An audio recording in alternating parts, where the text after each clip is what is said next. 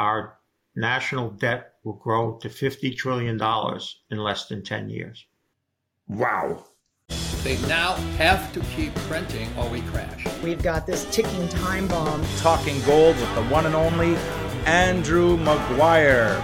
Welcome to Live from the Vault. Hi, my name is Shane Moran, and I'll be your host for this week's episode of Live from the Vault, the show that goes beyond the headlines and uncovers the truth about the precious metals industry and the effects on the global economy in these historic times, and with exclusive access to experts and insiders that reveal information, that reveal insights that you simply won't find anywhere else. And now this week we have the one and only Andrew Maguire, precious metals expert and whistleblower in the house. And to help him pull back the curtain here, we'll be joined by popular demand by industry expert Mr. Peter Grandich. Let me tell you a little bit about Peter. If you haven't, if you haven't already met him, he entered Wall Street in the mid 1980s with neither a formal education nor training. And within three years, he was appointed head of investment strategy for a leading New York Stock Exchange member firm and he would go on to hold positions as chief market strategist, portfolio manager, and four hedge funds, and also a mutual fund that bore his own name. Uh, he's had hundreds and hundreds of media interviews, including Good Morning America, Fox News, CNBC, Wall Street Journal, the uh, also Barron's Financial, the uh, Globe and Mail, just to name a very, very few. And with that, let's head over to the UK and talking gold with the one and only Andrew Maguire and our special guest, Mr. Peter Grandich. Over to you, Andy. Well, this is special for me, Peter. Thank you so much for coming back and visiting us. Uh, you're definitely um, one of the one of the people that I really looked up to over the years. You have sent such a positive message, um, and and I think through all of the many things you've said and you do, you also have a very spiritual side to everything that you do. And, you know, about, it's all about ultimately that can translate into taking responsibility for ourselves. Um, you know, and, and I think a lot of the people that, that, that resonate with a lot of gold and silver, um, uh, people who, who believe in gold and silver because gold and silver is honest money and and and we we've we've learned to look through all the smoke and mirrors of of the, the chaos around these generated markets here where we see paper market dips flying in and flying out at will. But ultimately we're all believers in honest money. And thank you so much for coming and joining us again today. Andy it's uh, as much as a pleasure for me as it is for you. I've had great respect for you. I can never forget a very great and long conversation in London over 10 years ago. And I think pretty much everything we spoke about at that conference has taken place. So uh, a lot of the world doesn't see it uh, the way we did, but uh, I'm just as much uh, honored to speak to you as you're, you're, you're saying that you're willing to speak to me.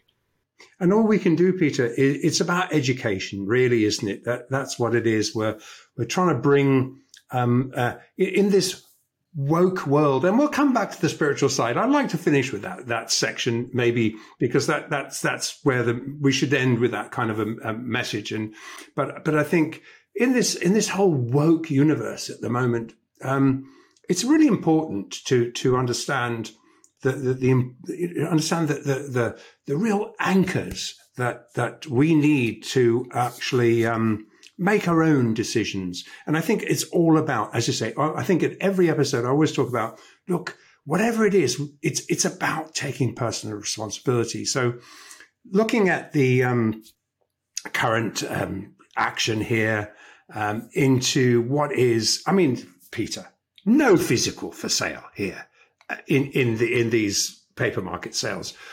What are you seeing from your side of the pond? So you're right, and I've been speaking about it for several months now. How the paper market has no real representation of what's happening in the physical market.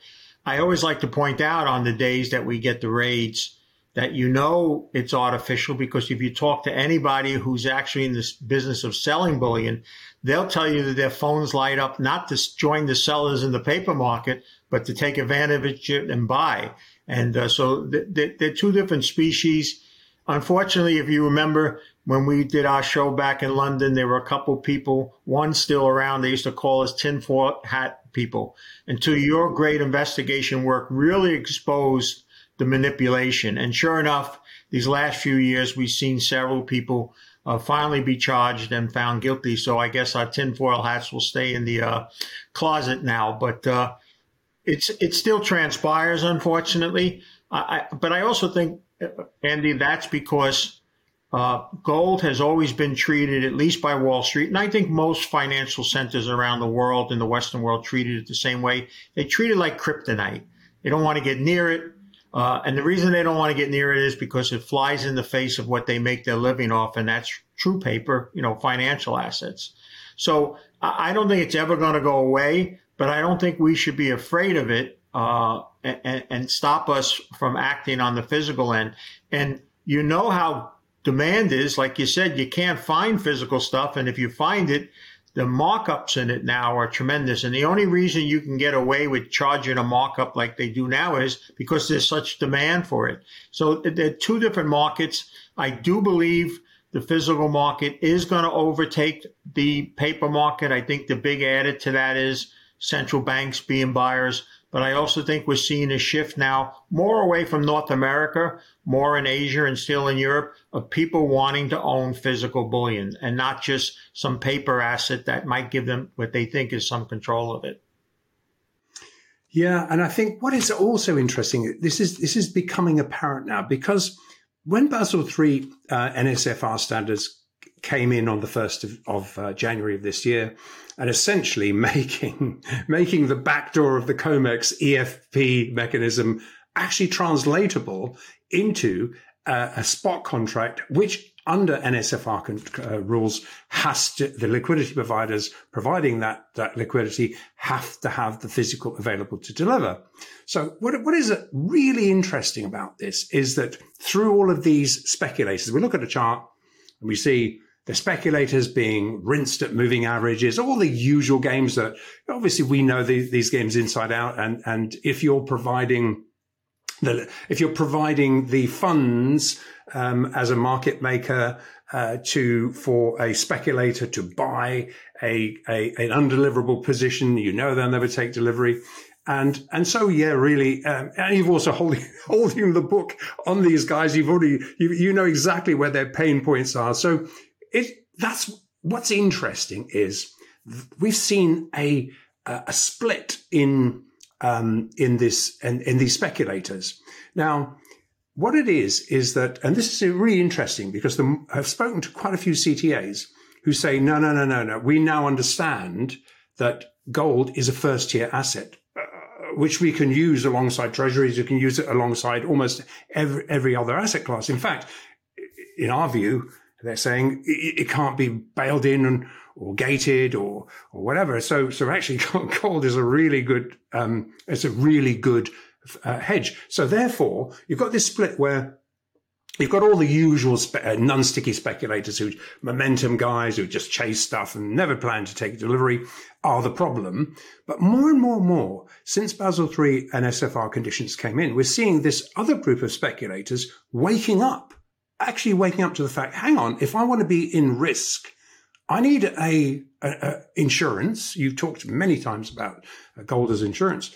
Um, I need some insurance. So w- what are my options? So it's treasuries. Hmm, let's get some gold in.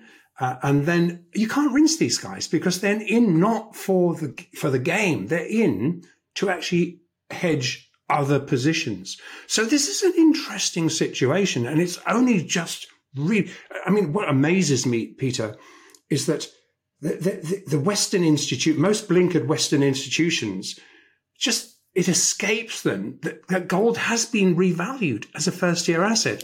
What are your thoughts?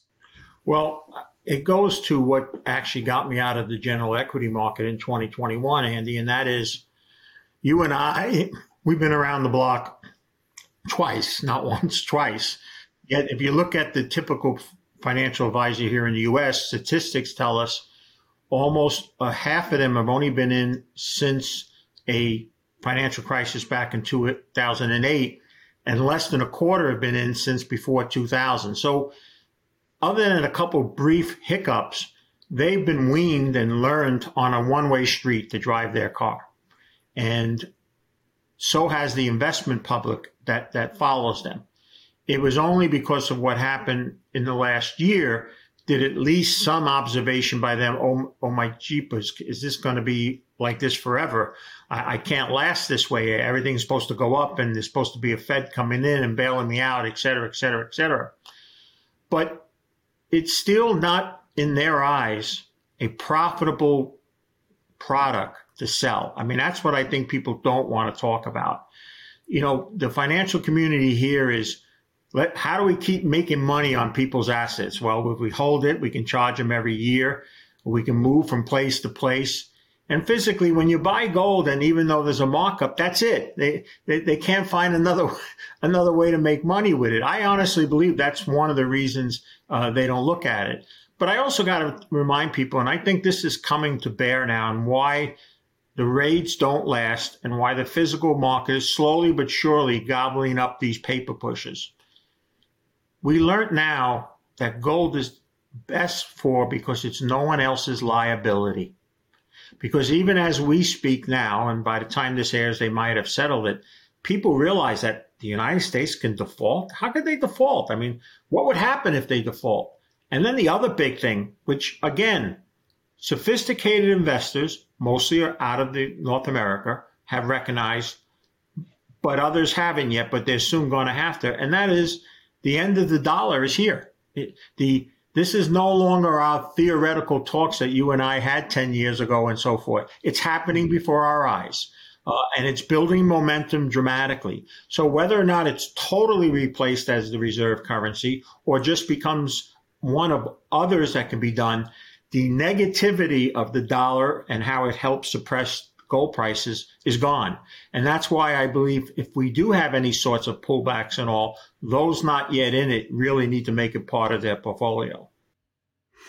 Yeah, absolutely. And as you say, uh, uh, Peter, this this is um, this is now becoming it's morphing into uh, a f- more physical marketplace and the paper market. And I think one of the big things is, of course, um, the the the the reason that the Bank of International Settlements kind of did a split here from the Fed to some degree. So yes, we we don't trust any of these guys, but but on the other hand, they did a split and they covered while they covered all 500 t- tons of their swaps and gold liabilities uh, during the course of 2022 ahead of their implementation of Basel III and SFR standards, revaluing gold as the first tier asset. What was the Fed doing? I mean, this clueless Fed. And, and, and as and Danielle DiMartino Booth came on, and she used to be a Fed insider, and you know her. And she, of course, she said, "Well, you don't understand it. These, these, they don't understand it. You know, yes, yes, they game it, but they don't understand it." So, what, what I think is is really interesting is that is that the is is that what's happened is is now because this because gold is draining out of, in other words, being alchemized, being alchemized by global central banks around the world. Now, Bank of International Settlements positioned themselves, and while they were doing that, this stupid Fed decided to put a wall of paper gold. If anyone looks at a chart from last March when Russia's incursion into Ukraine occurred, you can see this wall of now gold is supposed to be a safe haven asset. In a case of war, in the case of any uh, disruption, gold has always been historically five, six thousand years, whatever, has always been sought as a safe haven.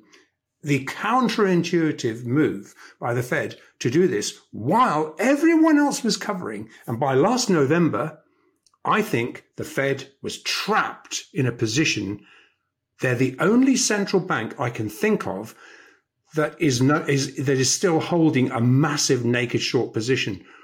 Do you, do you think that that it, I'm correct there?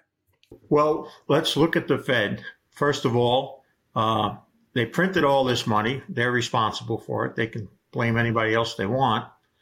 Then, when things started to go bad, they said, "No, this it's okay. There's no real inflation. It's transitory." That's a word I don't think you and I are ever going to hear in our lifetime again from them. Proved terribly wrong. Then when things took off and things turned against them and they felt that they had to raise interest rates, they raised rates and they didn't realize what raising rates was going to do to the banking system in the US that all these banks who they knew if they did their work, if they were where they're supposed to, were going to have all these tremendous losses. Still today, they basically have tremendous losses because of what happened in interest rates. And then they relaxed on the supervisory end, where uh, they did a, a, survey as late as last November and saw no difficulties now, with, which has since unfolded and rise. So if they were a doctor or a lawyer and I needed one of them, based on their history, I wouldn't engage them. I'd try to find somebody else. But they are the Fed, and and you're right. And the trouble can only continue to mount for them. And uh, as everybody thinks the moment they stop raising interest rates, everything's going to return to hunky dory. No, there are huge underlying problems. And here's the problem Andy, if you and I walked into any financial service firm here in North America, Canada and the US, but I'll just take the US, and you try to have them explain what we just discussed, tell us what we're talking about, they look at you like, I have no idea. They don't take that into account. That that's something they don't understand, and and with that becomes an uneducated investment community, and that's why the Fed is still able to kind of forestall the inevitable. But I think more and more people are getting smart. There's, there's clearly two things that are, are greatly positive that before, anytime you and I spoke before, it's clear now. Central banks are big buyers, not sellers. We lived through when central banks were sellers. And the movement away from the CRIMEX, COMEX, and into Asia uh, has been a net positive. And what China wants to do with gold is far more beneficial for the gold price than what the Fed is doing. And I think those things will play out, but it just won't happen in a day or a week. And that's why any real weakness that occurs for people not yet invested in it are really be given an opportunity, in my opinion. Yeah, and, and as you say, the, the, these these global central banks that are accumulating, well, really de- swapping their depreciating dollars, pounds, euros, yen, whatever it might be, swapping them for physical gold, um, they don't care what the price is. That, that doesn't matter to them if it's three thousand dollars or or eighteen hundred dollars. So I think people forget that they think, oh well, no, hang on a minute, look at the technicals. Forget the technicals. What we're looking at here is a a, a change in behavior that really so few people, as you say, so few people even get this. And and I think this is what this is about. It's about education. It's about casting that net out a little bit wider and saying look, guys, at least look at this and gold's volatile. No, it isn't. You just have to look back uh, at, at, at a longer term chart. You just, in fact, if you want back testing, got 5,000 years of back testing, gold's never moved in price. It's just the, the amount of dollars, uh, euros, yen, etc., to buy each ounce has, you've had to pay a hell of a lot more of those to buy that same ounce. So this is, this is amazing to me that, that we're still singing this song, Peter. Well, you know, the other thing too, Andy, is there is a negative environment. Investors were spoiled. They were living on easy street. You know, every year their 401k basically went up and now they got like deer in the headlights. They're shocked. They are hearing, don't worry, it always comes back, which is not true. Uh, and also, I think there's another negative. Our industry has not had the growth like other industries you, you and I, uh, well, you have more hair than me. You kept your hair better than me. But if we look around and look at people that are talking about our gold, it's some of the leftovers for people that you and I have known for 20, 30 years, and maybe one or two new people, but it hasn't had the expansion of followers and believers in it. And therefore, the, the general media, who's already tied to the hip, of the general financial service industry. I mean, our networks here in the U.S., other than maybe Bloomberg, are, are useless to watch to because they might as well have pom poms and, and, wave it, you know, whenever they talk about stocks and bonds.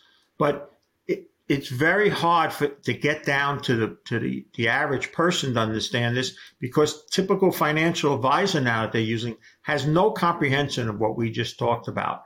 And so that's the challenge. And one last thing also is the few people that do play it, especially out of Canada, which is still more gold oriented than US investors, the mining industry has been put on its heels.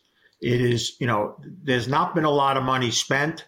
Uh, the lower you go down the food chain, the, the how cheap these stocks have come, and so a lot of people who would be talking about gold kind of look at mining stocks and say, well, it can't gold can't be that good. Look at the mining stocks. When in fact, if they saw the cup half full as they should, as you and I, they would be running up and backing up the truck for those stocks. But that's that's that's also another issue. And again, I'll say it again: you're just not going to find the typical financial advisor, at least in the United States, proponents of gold. Even if we could educate them of what we just talked about, because the firm they work for would tell them it's not good in this place. We, you know, we sell stocks and bonds, and and that's always going to be the challenge for us, Andy. Is we're up against mainstream uh, media and mainstream thinking, and uh, until we really break new highs, which I believe are coming, mm. and, and it stays there, and then it starts getting coverage, then we'll get the momentum and chasing people and all. But until then this is really an accumulation period. And uh, some and one thing you and I learned, uh, and I think this is appropriate for gold. It's better to be a year too early than a day too late. We may be mm-hmm. early. We we may still see another year of whatever we faced, but we're not going to see dramatic losses because we're so late. But think of the people that ran into the market and you know things like cryptocurrencies when everything was flying terrible losses, and a lot of that money's gone too. These are things that just disappeared. So uh, I know uh, you and I are singing to each other crowd, but our view is very, very contrarian at this point in time. And I'll tell you this: after 40 years, I'll be a contrarian anytime versus a momentum player. Hundred percent. And and I think, of course, momentum players are, are, wrong at both ends and maybe right in the middle, but uh, that it's those ends that can nail you. I mean, look at March 2020. Look what happened uh, when they overcooked.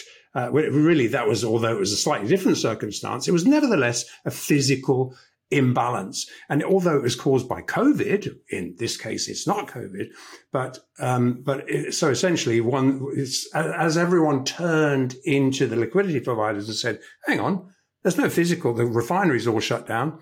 I want, give me the physical that uh, you've just um, put up on the over the counter market. And, and they, they all, oh my God, and raced to the futures market to cover massive leverage shorts against each ounce they, they were, uh, that, that, they were providing liquidity for.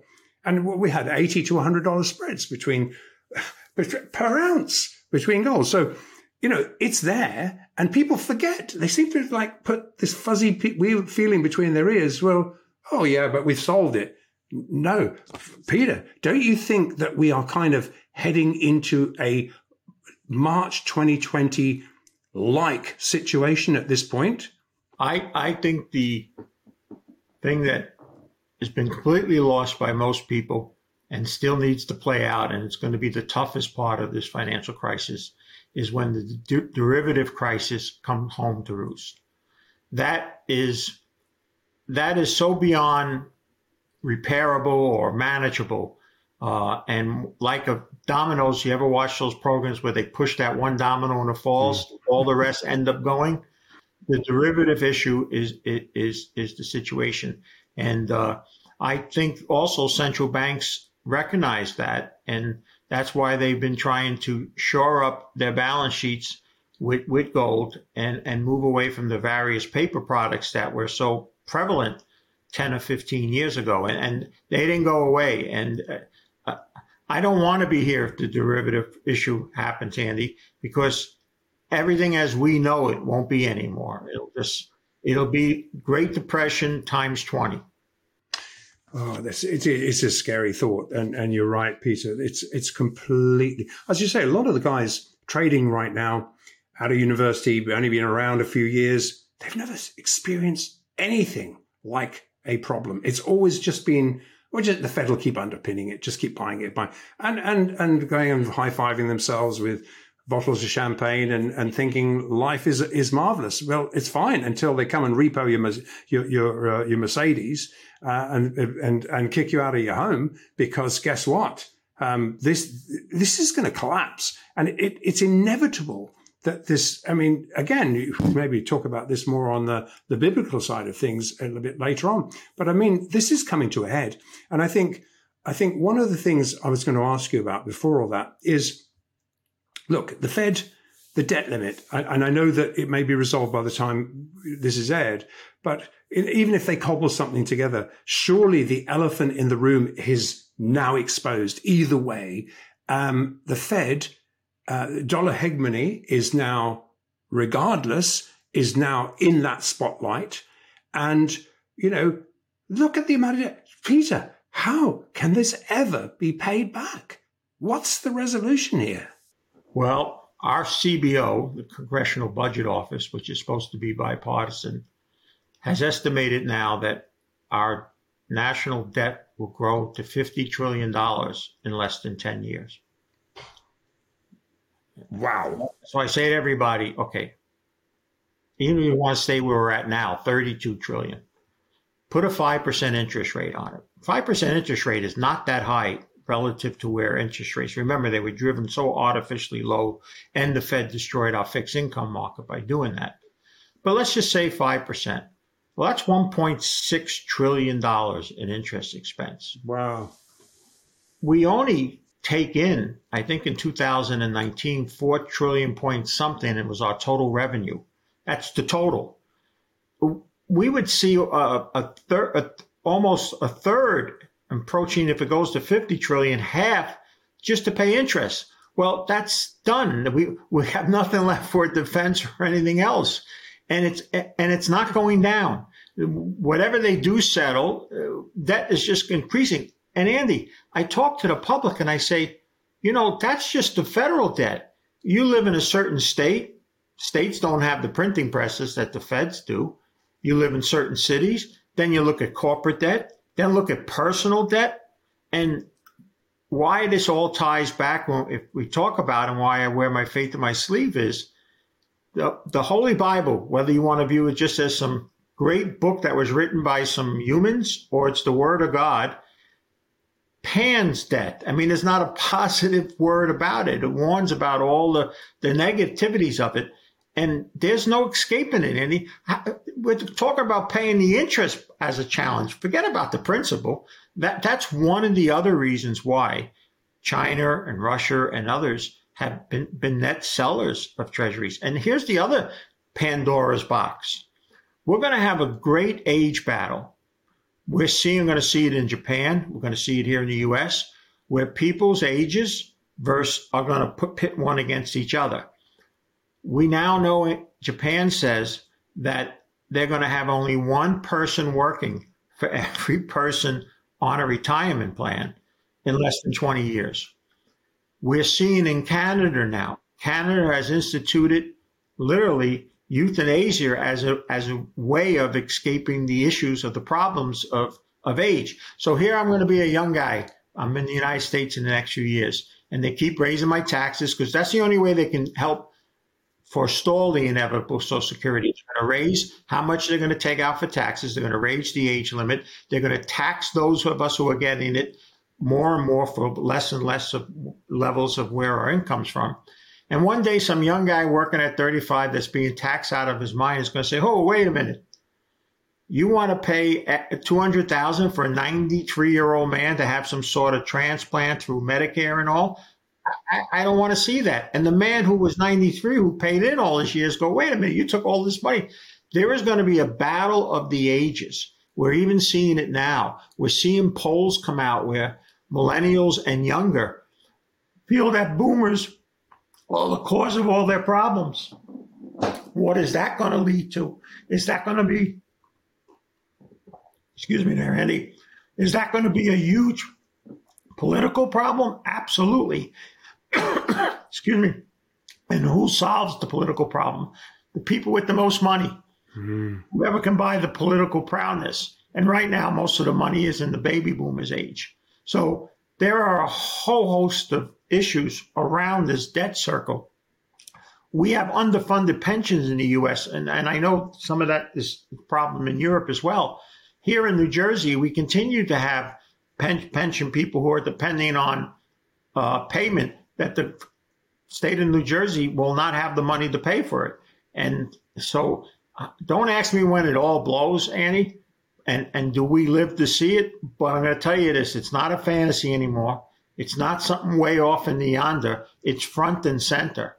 And it's only a question now of when, not if. And that's the hardest thing to get people to understand that this is no longer just theoretical. It is going to take place in some shape or form. And most people that I still sit with in our planning group are totally unprepared for it, both financially and mentally. Yeah, Peter. And I think, you know, even if we, we start thinking short term and long term, and maybe we don't, maybe long term isn't even, as you say, it's front and center is here and now. And I think people need to, first thing I think people need to do is, is for their families, for their friends, is to make sure they preserve what wealth they have. And obviously, this is, you're a great proponent of this. I mean, then obviously, what is the only currency in the world, fungible currency in the world that has zero counterparty risk, that has all the energy baked into it already that ever, ever needed to be created. If you don't have that, then you've just faced, you've just talked about the other side of the, of the, of, of this coin. And I think more fool us if we don't take responsibility, take this information like yourself, a sage who is saying, look, I'm giving you my experience here. I'm giving you I'm asking you to look at these at this information. You don't have to take my word for it. Look at it. Make up your own mind and please do something about it. And and you need to make a, you need to have an action point now in my view. Well, you talked about the insurance. I always tell people own gold and hope you're wrong. Mm. I mean, realistically, and people say, well, why would you want me to buy something that you're actually hoping doesn't go up? I actually hope it falls a lot. And they go, that's really insane. That's why. Because that means they actually start to fix some of these huge problems, but don't count on it. And that's why I think you have to own it because, and that's why, believe it or not, that's why I think the upper echelon, people who are sophisticated enough to appreciate what you and I have learned over the years and spoken about, recognize the inevitability of this and want to be prepared for it. By the time it's being done on average by the local firms and you're turning on the networks and they're telling you to do it, it's too late. Uh, we'll, we'll be way past the point of no return at that point in time. And like I said, please hope that the Andes and the Peters are wrong. And if they are, you, still have something that's going to be quite valuable. But if but if they're right, you're going to be able to hopefully still be able to do things that other people can't. Yeah, Peter. Recently, I I heard you um, speaking about, I think you've, you've uh, just alluded to it a minute ago. Um, you're talking about the Fed basically increasing interest rates at such a rapid pace without stress testing any of these regional banks or banks. Um, what they've done is create this massive outflow of of deposits from t- from from smaller um, uh, interest rates into money market funds, which can be gated just as quick as anything else. But I think, I think there has to be, this cannot be yet resolved. I looked at the commercial, you mentioned the commercial real estate market. That to me, I took one look at it. My goodness me, that looks like the, the, the trigger point, which, and as we know, as you say, it's, it's dominoes. It's dominoes. We're talking about one of this daisy chain gets taken out, the whole lot go. So, what do you think? Do you think this commercial real estate problem is under control, or do you think it is actually getting worse? It's the next domino. First of all, let's understand this. If banks had to mark to market their holdings right now, most banks in the United States would be insolvent. It, hmm. it would be. Uh, the horrific thought of giving insurance to all depositors as a way of thinking that solves the issue here is a horrible thought because now you and I need to open a bank. Why? Because we'll take the depositors' money, do whatever we think can make money, and if we fall on our face, the government's got to pay back. Uh, that's a terrible thing uh, to do it. And let's remember, this insurance we created in the U.S. was really for the small investor, not someone that had millions and millions of dollars in the bank. But where the real issue is, you made a very good point about the deposits still leaving banks. When banks have deposits, they lend it anywhere from one to three times the time frame that person kept it there. And that's how they made their living. They lent it out commercial real estate loans, things of that nature. Now, when this money leaves banks and it just goes into a money market fund, does nothing, doesn't really move the economy. And the backbone to the U.S. economy is the small to mid-sized business owners. It's not the big, big corporations. Mm-hmm. And they depend on the local banks. the JP Morgans of the world don't lend to the small little mom and pop businesses and so forth and so on and they are really under the gun because they have happened just happen to have a lot of commercial paper uh, loans that are coming due. And they have to be really really tight now. They have no margin of error in these companies. And that takes a while to reach the economic slowdown phase. Right now people are scrambling at, large liquidity issues. We have our planning group deals with a lot of small business owners throughout the united states and they have they've said basically they've been shut down at the, their local banks. They can't their credit lines have been stopped. They, they, they can't go in for new loans and so forth and so on. And they've had to go to secondary markets, which are much more expensive. Here in the United States, almost forty percent of the public is living not only paycheck to paycheck, but is literally borrowing money to pay for necessities. And so uh, the, whole idea that at one time, you know, commercial real estate was a very viable and worthy investment to have. It was certainly better than speculating in the stock market. But we're now seeing tremendous office space uh, being just sold pennies on the dollars in major cities. And then there's another issue, Andy, and it's not what the show's about, but the other reason is the lawlessness now that we see in major cities here in the United States people just don't want to go. I'm 90 minutes south of New York City. Good client of mine has a very large limousine service. And even though the pandemic is basically over and people aren't worried about it like they were a year or two, almost no one's taking trips into New York City anymore. They're too scared. There's no, you know, they, they, they just don't want to go there. And then that feeds on itself. Cities shrink tax revenue, so they have to raise their taxes more, causes more people to leave. And now, of course, they're being filled up with uh, immigrants. We don't want to use the word anymore, illegal aliens, but mm-hmm. that's a whole nother issue. There, there are so many political and geopolitical issues at the forefront now, Andy, than any other time that I can remember in almost 40 years of our career. And again, I go back to this. Most financial advisors don't have a true understanding of that because they don't have the experience. They, they, they, they either didn't study the history or was part of that history. And I think that's all going to uh, hurt their clientele. And this is what education is all about. It's all about bringing attention to these things. And for, you just touched on some major points here. For, for example, I mean, you're talking about the regional banks. I do understand, you know, some of the, I've got a lot of friends in the US and, you know, for example, the, the farmer that on a first name basis with his regional bank and he's relied on, of course, he just walks in. I need, I need X. I need Y done, you know, because they have a trust relationship and history together. Suddenly there's no money. And it's like, so, so the, the, this fallout. So what happens to that farmer?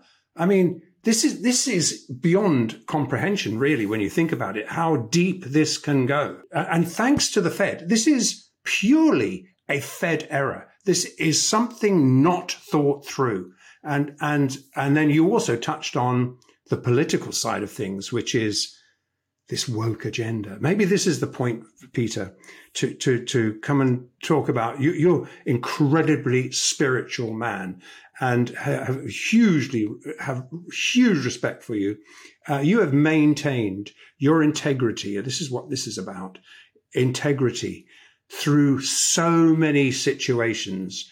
And it's a rare thing and, and a rare commodity. And, and yet integrity is all we have. But Peter, give me your thoughts on the spiritual side of this, of, of, um, of what you're seeing. And, you know, there's got to be some hope here somewhere. Well, hope is a tr- tremendous spiritual strategy, happens to be the worst investment strategy. And a lot of people, that's their only investment strategy right now. But for me, tying my faith on my sleeve and wearing it on my sleeve has, has had benefits, but it also has negatives. There are certain people that want no part of it. Here in the US, we now see one out of two Americans saying they're either agnostic or atheist. And that's a big fundamental social and political change to the atmosphere that our parents and grandparents grew up with. Like it or not, America was once more, more religious or more faithful or believing in a supreme being. Well, it seems that with the loss of that, we've also seen a tremendous drop in morals. And uh, nowhere is that more evident now on on the social front, where people who have a completely different viewpoint on how life should be from children and how they should be impacted and be change their gender or try to change their gender to uh, inability to say or, or, or, use words. And if you don't pronounce the person right, you lose your job. And these are things that our parents and grandparents would have said, it's just never going to happen. And it, ha- it has happened. And all of that has a negativity. And I believe, and some people don't want to hear it, but I believe it's all traced back to the roots of faith and, and, and, and what faith hopefully uh, taught. And you can just simply take the Ten Commandments. You don't have to restrict it to just Christianity. You can you can go to Judaism, and there are other religions that have similar things like Ten Commandments, and they're basically been voided. They they they don't exist anymore. And in fact, if you if you try to speak up about it, you're actually you're actually attacked about it. And so there's a little bit of a repercussion from it. You know, there are a handful of people, but by and large, wokeness has become a way of life, not just here, but in the world, in your your, home country as well. And with it, uh, it it impacts how corporations act, and then that impacts how their earnings are act, and so forth and so on. But I find Andy, about a third of people want nothing to do with me because you're a so-called spiritual man. A third couldn't care either way. Hey, buddy, can you make me money? I don't care if you pray to whoever. But then there's about a third that go, geez, it's so good to find somebody that's really to put their morals and their spirituality ahead of making a buck. And uh, I appreciate what you share. I know a lot of people don't want to hear it, and that that's that's where we're at. Wall Street is void of spirituality. Uh, I can tell you that the conversations or things even like we speak on right now, you're never going to be able to hear if you turn on one of those networks. And if you started doing it, they'll cut you short and you'll never be back again. But I think it's an important role. I think, you know, if you just take the Bible just as an historic book, let's forget about it for a moment who we believe led people to write it. It was a brilliantly written financial book. Uh, uh, half the parables are, are about matters of money. In the book, there's more talk about matters of money than there is heaven or hell. And that's the real ultimate outcome for those that believe in the book. I'm either going here or I'm going here. And yet the author or authors of this book tear apart debt. You cannot find one positive verse in scripture. Tremendous warnings about it, but there's also teachings in it uh, for me, at one time, I violated Timothy, first uh, chapter six. The love of money is the root of all evil. To me, money equaled or surpassed God at, at one time at a younger age. But it took making and losing money. It took going through some really physical and mental challenges that came about from it. But in the end, I believe I know what sound money should be. I know how we should look at things. I live a philosophy, Andy, I've lived it for years, that less is more.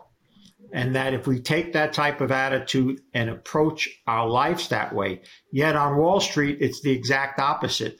If you watch all our commercials, the more money you can make, the more things you can have, the happier you're going to be. They want you to believe that more money equals more happiness. They want you to believe that the guy that owns the bus company is always going to be happier than the guy driving the bus.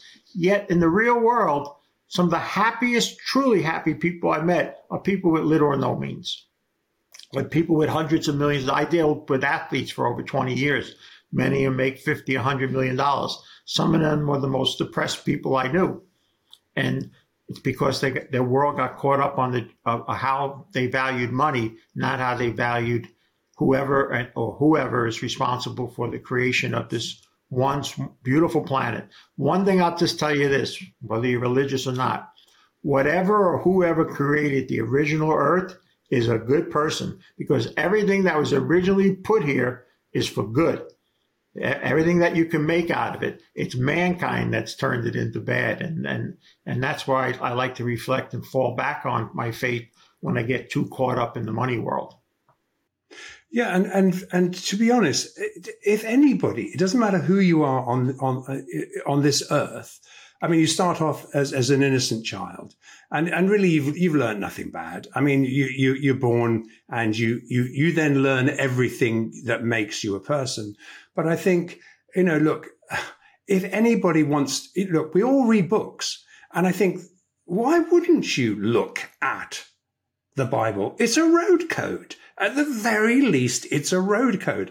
And it's like we all need a road code. And as you say, you know, those 10 commandments, what do they do? They require integrity. They require you to, to, to ab- adopt that road code. And, and then obviously then you take it from there. But the thing is, we talk about wokeness. It, to me, Peter, there is this, we're not, I mean, look, whoever is trying to create, and there's an agenda. Obviously, we look at the World Economic Forum, we look at, at, at these organizations, and these are not stupid people. There must be a reason that that you defund police, that you blow buildings up, that you do. There must be a reason. The reason, probably to me, is listening to what they all say. We need to build back better. But to build back better, you have to destroy everything first. And I think what they're doing, attempting to do here is destroy all that is good. So, Andy, I believe in the true spirituality that there's good and evil. I believe in the devil versus God.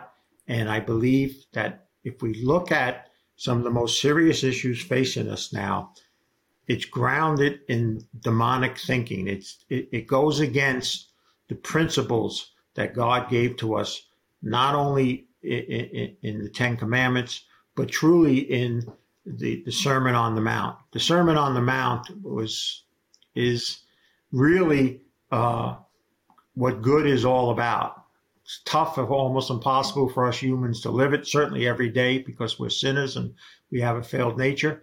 And yet, if you look at the World Forum and all this type of stuff, look at John Kerry's going around now telling American farmers, you got to give up your farms. You're doing it in Europe because somehow it's killing the climate and all. When God pre- provided those animals and gave us dominion over them in order for humans to go forward and eventually do what God calls us to do. I mean, all these things, I think, can be traced back to tremendous battle now that is at the forefront. And the enemy, although we know the enemy, if you're a believer in Christianity, the end result is he loses.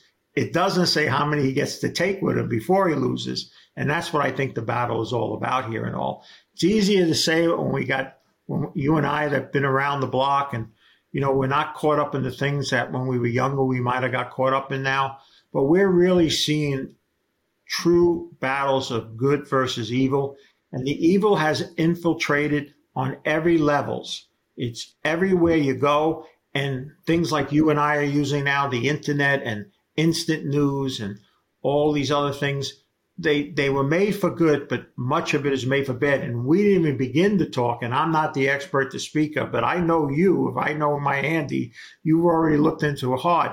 This artificial intelligence scares the living dickens out of me. It reminds us kids don't even remember the the movie 2001 Space Odyssey. But there, think back in the 70s, it was already viewed that one day machines will outthink humans and actually cause humans race possibly come to an end. And that's the next big hurdle that we're going to face. And it's coming like this, Andy. I mean, it's, it's, it's momentum like unbelievable. I think in a year's time, we'll be twice far ahead as we are now. So again, just to close on it, I think without my spirituality, I would be in a in a in a void. The money would be really useless. I've watched so many wealthy people. And when they all got older, none of them ever said to me, gee, I just wish I worked more or made more. No, they, they basically share the regrets that they didn't spend their time with their family, helping their fellow man, and living, as I said, less is more. And, and seven out of 10 of Americans, by the way, Andy, that I see live at least one lifestyle above where their finances truly support. And to tell them that they need to take a step back and maybe not have $2,000 worth of car loans sitting in the driveway and just have two smaller but functional cars that you don't know anybody anything about it. There's also, by the way, Andy, I must tell you this being debt free or lowering your debt brings a peace that almost unmatched anywhere in the world. And this is at a time when most people are going the opposite way. So uh, I'm thankful where I'm at. I, the struggles are still there. It doesn't mean I can get through the day any easier than somebody else, but I have reasons now for what I'm doing for that are based on something I believe is true foundation, not here today, gone tomorrow. And and Peter, like everybody that's good, uh, you can walk forward. You don't have to look behind you uh, and and wonder what's happening behind you because it's so straightforward. It is it is so simple. It's unbelievable, and it's all about integrity. It's all about acting well. And I think that you, we've covered so many subjects here, but I think bottom line as an action point. Um, to give one that peace and to try and, and, and to get rid of uh, debt that is that is sitting over your head take what you can, put it into something physical. Gold, silver is so obvious. It's, it's just, you know, it's, it's, it's a no brainer. It owes no counterparty risk. And you can take the first step to preserve what you have. And then you can feel freer to, once you have accumulated gold and silver, at least you've insulated yourself to some degree. Now, obviously, you may not be in a position where you can do that in any big, large way, but at least you're heading in the right direction. And, and again, then you, you wake up, you don't wake up at two o'clock in the morning, um, you know, quite so worried about everything. And at least you have taken the right step. But I think this is so informative, Peter. It's rare to come across somebody who's willing to talk about uh, their spiritual beliefs. I mean, I've sat and broken bread with people from every single denomination of around the world, from Buddhists to Muslim to everybody, and everyone. Do you? We all have the same road code. It is. There's nothing different there. So at least it's somewhere to start, and I think people should. It's available everywhere. So have a look, um, read a bit, um, enjoy it and um, and something will come to you. Amen. Thank you very much, Andy. Thank you, Peter. Thank you so much for sharing everything, and thank you for what you are. Good seeing you again. Look forward to speaking with you again. God bless. Bless you. All right. Thank you, Andrew Maguire and Peter Grandich, for that awesome and fascinating discussion. And remember, to our entire Live from the Vault community, buy physical, make sure it's one to one and understand the difference between what Andy affectionately calls the casino gold and silver markets and the actual physical gold and silver markets. They're not the same. Don't be fooled. And there you have it. That's all we have for you today on another amazing episode of Live from the Vault. Please help keep spreading the word about this channel by hitting that like button, not now, but right now and sharing this information. And also, if you hit the bell right there, you'll be notified in real time as each episode goes live. And with that, we'll see you right here next time on Live from the Vault. See you then.